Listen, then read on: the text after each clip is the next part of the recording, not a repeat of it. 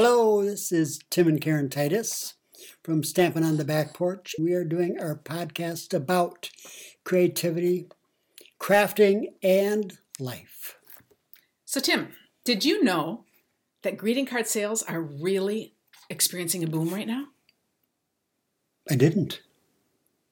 They are? Mm-hmm. I thought they were dying off. I thought, s- s- what- what's the place in St. Louis? Hallmark shut down, and that's a big outfit in uh, St. Louis, and they shut down. So I thought it'd be the opposite.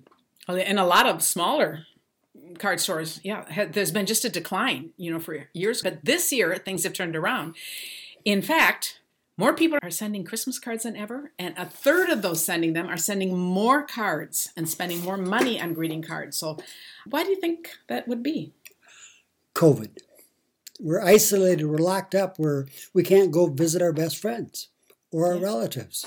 Yeah, I, I, I so we have to send birthday cards and I think that's totally true. You know, Etsy's seeing a huge increase in sales too. Just look at all this. For years, it just seems like people had moved to doing sending online greetings, Mm-hmm. and now I think there's just this need to do something a little more, personal. when you know we're tired of all the others. And nothing says personal more than a text message. Yes. So, what do you think is the number one event people buy cards for, Christmas. or or make cards? Nope, that would be second.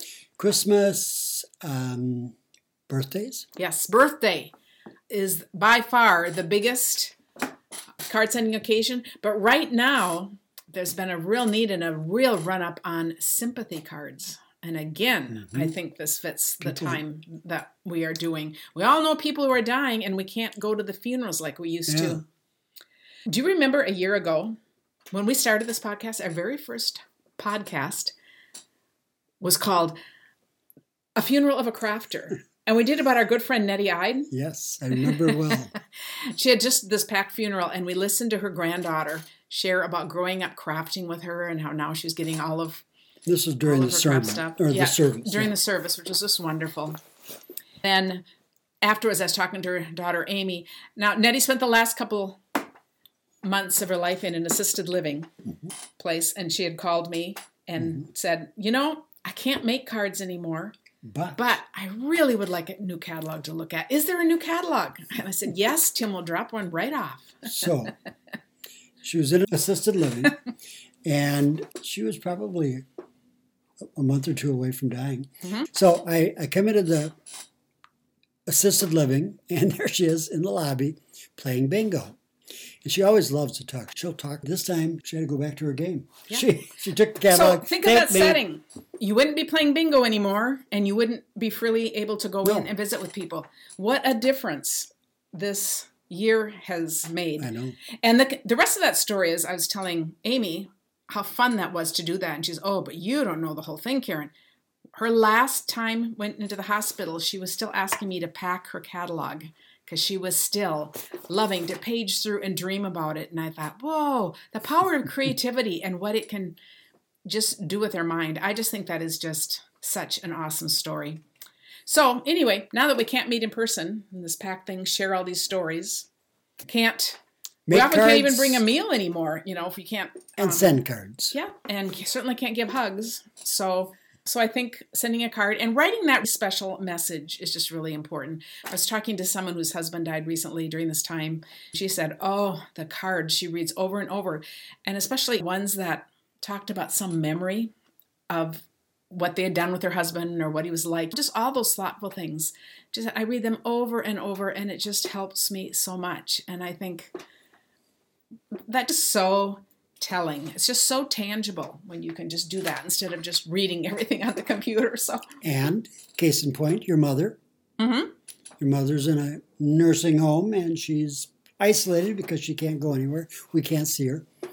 And yeah, uh, we've seen her once from six feet away Yeah. in the last eight months. And Karen put out that her mother was turning 96 and she's gotten 256 cards. She's counted them as you come in, and we've kept a record of the number of states they came from. I put this out in the Back Porch Stampers, which is my Facebook group, and we love to send cards, you know, to anyone in need. It has been so special. And so she has this huge bag. She loves looking at them. And she's also looking forward to the day that I can come in And we could start going through those cards together and talking about all the people and the thoughts and the messages. And I think how special when we were bringing in cards, she would say, Karen, I am so exhausted.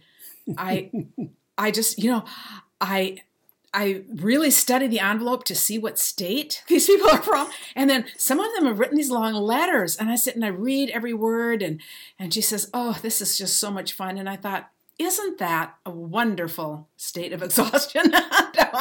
it just shows having that tangible thing is so fun. Now we're all feeling the effects of isolation. So, and you wouldn't think that birthday cards would would run out of a place for her to put them. But she said that she's running out of she's running out of space to put them in her little room. Well, rooms are yes, very little. So I said it's it is pretty interesting. But I look forward to the shared experience of looking at them together again too, which will be fun. So I was reading about all the ways that buying habits have changed. Do you know that runway shows are a lot fewer? So we're talking fashion now, and and there are just fewer of them and fashion designers it's all about comfort now. And so the turnover of clothes you don't see all these trends changing. It's all just around comfort. And sweatpants and, sweatshirts, yeah. sweatshirts. And the most popular shoes at the moment? Birkenstocks. Yes. Which are wonderful. And Tim has that, and he also loves his Crocs. Crocs. I got we were three or four pair of Crocs. We were even hearing on the news how many healthcare workers wear Crocs, partly because they're really comfortable, but also partly because you can slip them on and off. And right now, when you're all garbed up and you're not supposed to be touching things, saving the time. And I thought, you know, it really is about the comfort. So much less money is being spent on those things, but there's been more money spent on education, entertainment, books, and even vinyl. We're talking about that with records, even with all the Spotify and all the things that you can have online. There's just been a really a fun increase in vinyl. There's C- CDs, which I have 500. Yeah, I know. and I'm trying to get rid of them. I tried to sell them, and out of 250, they took 10. so, garage sale next summer.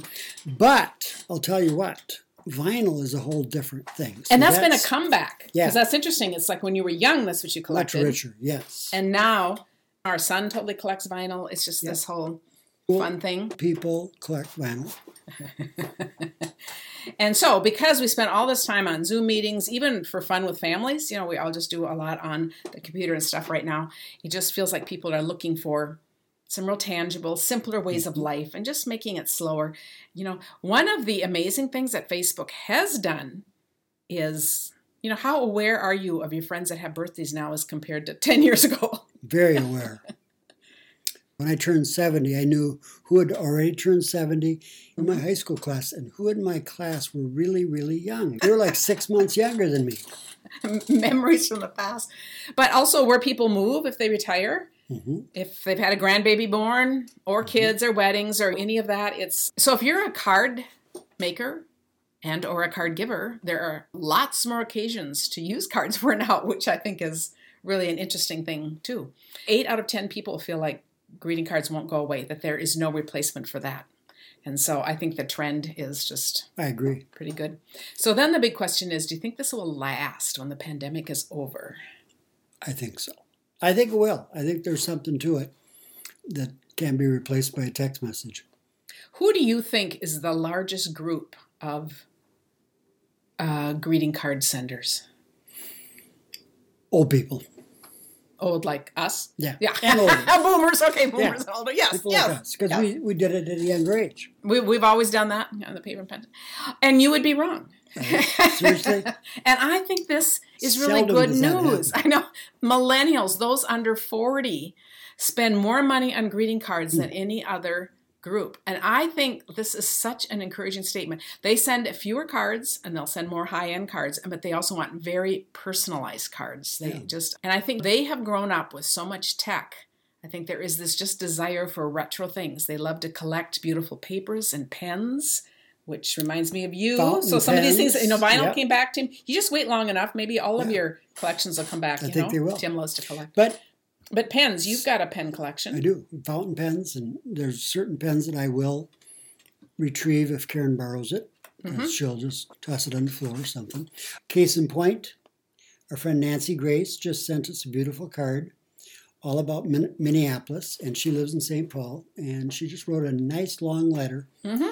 and it was on a beautiful card that she spent money on. And friend, you know, you don't see often. I said, and it's like this card out of the blue. It's so fun, isn't that just fun? Mm-hmm. And it brings up all those fond memories of all these Yeah. times that you have spent together. So I just think that's cool, and it just shows how we really all are feeling the need for connection. I think we're just more aware of it now during the pandemic, and I just think there's something for us card makers too. There is something about being able to zone out, play with color, line, and design. I always say it's like being a five year old and getting a new box of Crayola crayons, if you remember that. But but it's just so freeing for a mind. And then the other part of that is you're thinking about the person that you are creating for and just the gratitude that you feel for that person mm-hmm. and that person's in your mind. So even if it's a sympathy card, it's your memories of that person that then you are sending to the loved ones still left behind. And otherwise it's to other people who are having your birthday friends and you're thinking just how lucky you are to have them in your life. And so it's like a double thing. And then when that mm-hmm. person gets it, they'll just realize you spent time in making this and then writing this special message. I mean, the whole package is such a, a great picture of connection. Yep. In a real way, it's kind of like praying for somebody by writing a letter Mm-hmm.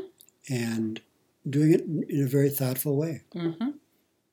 And then the other thing that's just so wonderful about cards, I, I actually heard the other day that real cards, part of the reason that they are so special is that they engage more of your senses rather than just reading email.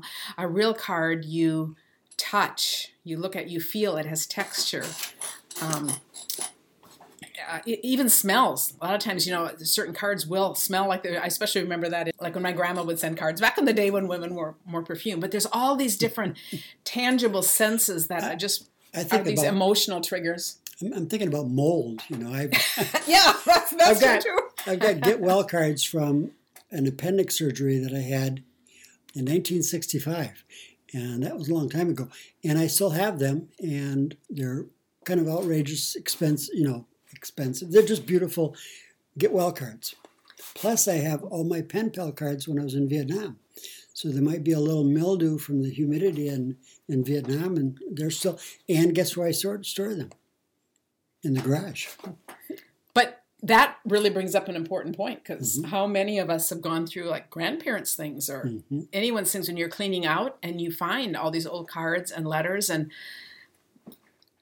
you know it's that tangible thing that gets saved and remembered. And i think now if you send someone a card you know if you get a special card you can put it on the mantle or somewhere in your and when you walk through it you appreciate looking at the card again but you also appreciate the person that sent it to you and the message that's inside it there's just something so real about that that just can't be replaced with just email messages so we're going to encourage you So, grandkids, I hope you're excited about getting my love letters from the, the 1960s.